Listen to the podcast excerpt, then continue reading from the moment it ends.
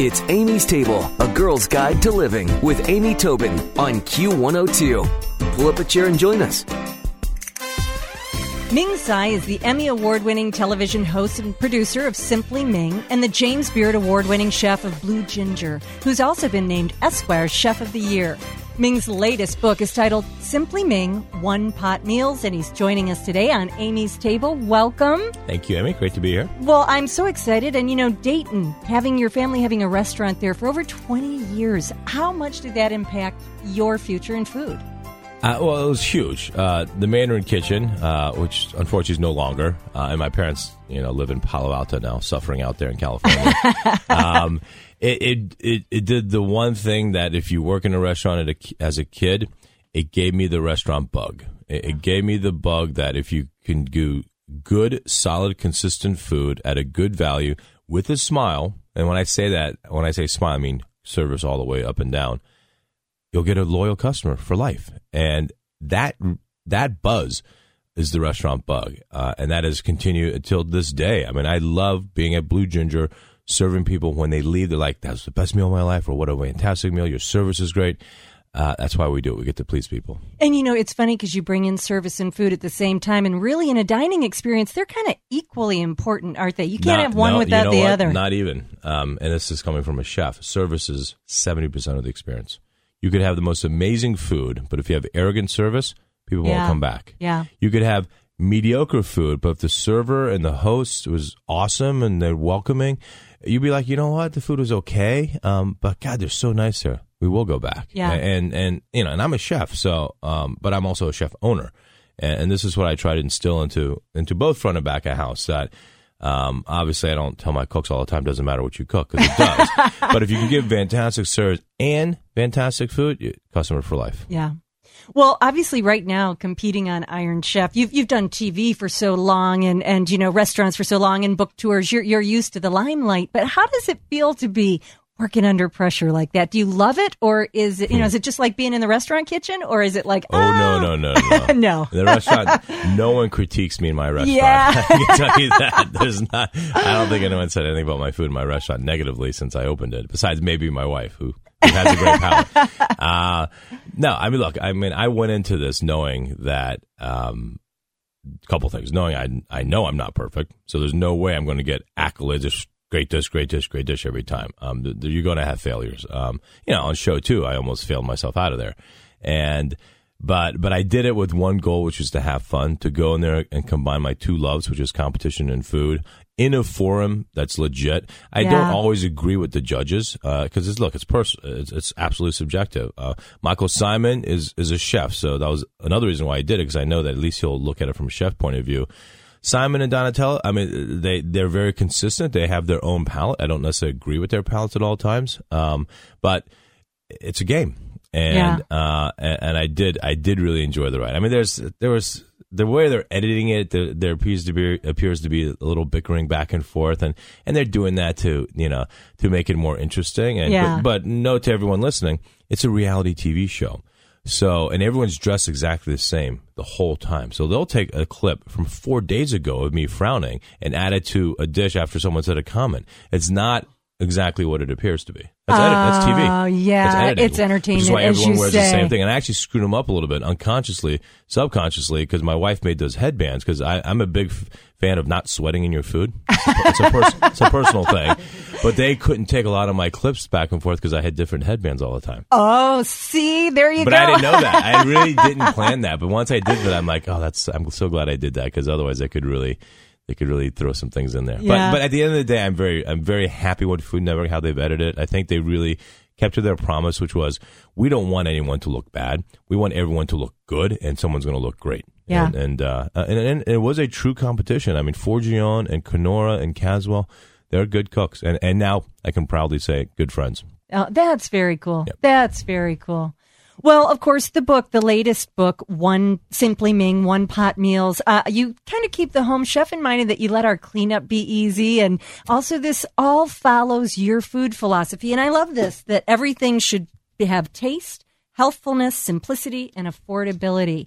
And that's really important to the home cook. I mean, you're pushing all the right buttons with us. Really? Yeah, yeah you know, it was. Uh, the the the goal, which I didn't really realize till once it was printed, is to really get people back on cooking Mm-hmm. and, and to get families back at the dining room table. Uh, that's something I think we've lost in this country in the last 10, 15 years because we're all so freaking busy with Yeah. Twitter and Facebook Oh. and emails and soccer and karate and ballet and this and and it's such media overload. The the only time that I ever uh, decompress is at a dinner table, and and I think it's just paramount. So I mean, I grew up in Dayton, Ohio.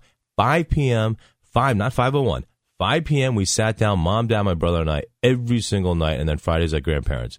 And that consistency um, was, you know, part of, part of the reason probably why I'm I'm so disciplined. But what happened at the dinner table was more paramount, which is we discuss problems, we discuss relationships, we discuss how come you got a B, not an A, because my golden rule as a kid is get straight A's only. That was their rule, not my rule.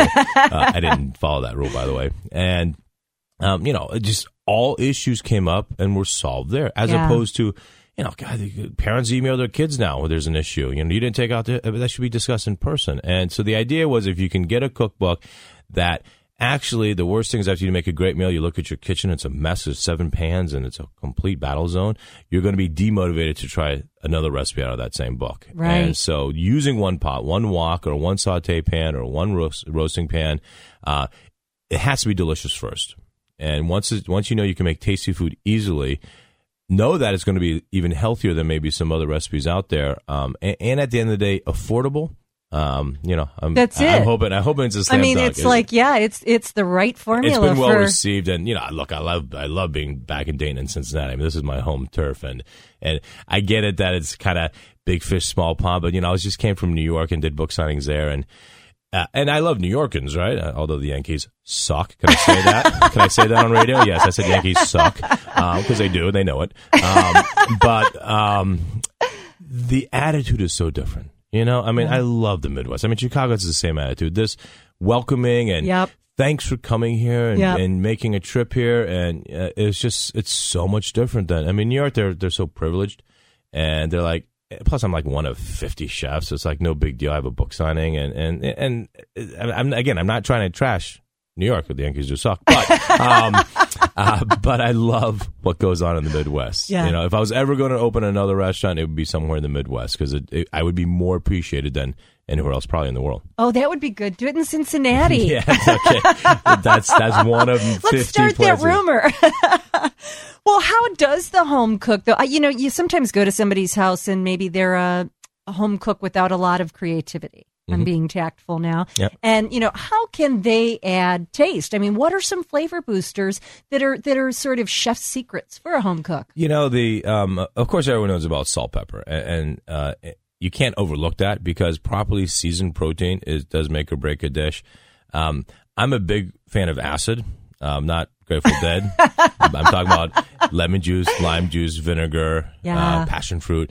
Uh, and by adding that is, um, and you'll see in quite often, there's a, even like in the beef curry dish, there's I say serve with a wedge of lemon. And when you add acid like that to a dish, you can add, actually add less sodium, which is good for your health.